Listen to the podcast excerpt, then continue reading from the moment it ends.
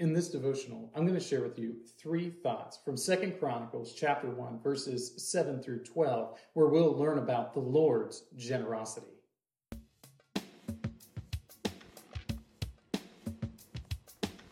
Second Chronicles chapter one, verses seven through twelve says, "And that night God appeared to Solomon and said to him, 'Ask what I shall give you.' And Solomon said to God, 'You have shown great and steadfast love to David my father, and have made me king in his place. O Lord God, let your word to David my father be now fulfilled, for you have made me king over a people as numerous as the dust of the earth. Give me now wisdom and knowledge to go out and come in before this people, for who can govern this people of yours, which is so great?' God answered Solomon, 'Because this was in your heart, and you have not asked possessions, wealth, honor, or the life of those who hate you, and have not even asked long life, but have asked wisdom and knowledge for yourself, that you may govern my people, over whom I have made you king. Wisdom and knowledge are granted to you.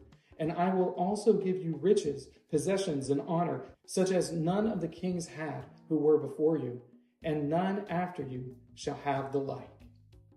Imagine what it would be like to be Solomon when the Lord comes to you right after you have been given this great task of ruling over the people of Israel. The Lord comes to you and says, "I will grant you anything that you ask.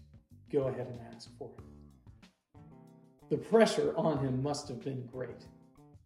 I don't know if I would have been as wise as Solomon in his answer, because Solomon answers with the incredible wisdom to ask for the Lord to prepare him for the task of governing Israel.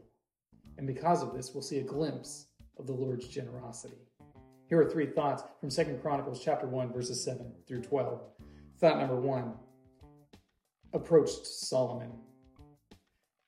The Lord doesn't need to approach Solomon. He doesn't need to do that.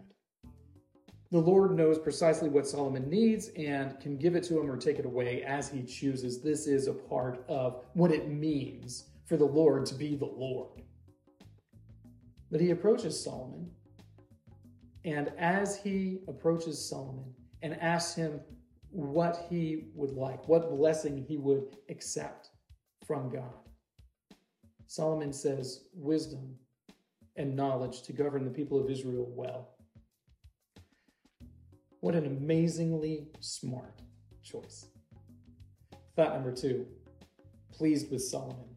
God is so pleased at what Solomon has asked for. He is so pleased that Solomon would desire wisdom to govern well instead of wealth or women or song or good times or any of those sorts of things.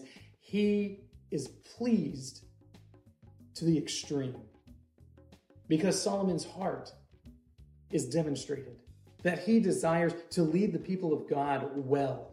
He desires to be a good king over them. He desires to be better than his father, who was such an amazing ruler for Israel. The Lord is pleased with Solomon, and because he is pleased, he will bless him. Thought number three, blessed Solomon. The Lord is so happy with what Solomon asked for. He gives him even more than what he desired. He gives him the wisdom and the knowledge, yes, but he also gives him long life. He gives him wealth beyond measure. He gives him everything that any person could possibly want. The Lord promises to give Solomon all that is necessary for him and more. The Lord blesses him to the extreme. And this is a picture of the Lord's great generosity, that he would go and he would approach this man, simple man, and ask him what he needed. Then be pleased with the result and give him even more, to give him everything that he might possibly desire.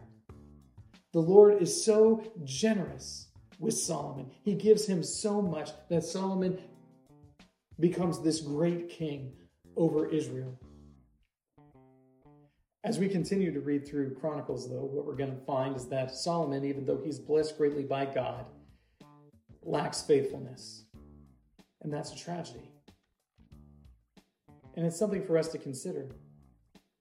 Because even though we ask God for many blessings, it's questionable if we would be faithful to him, even if he gave us what we desired. These three thoughts come from the assigned reading of Second Chronicles chapters one through five. If you'd like to read through the Bible with me, you can do so by joining the Facebook group Through the Bible, where we are reading the text of Scripture together.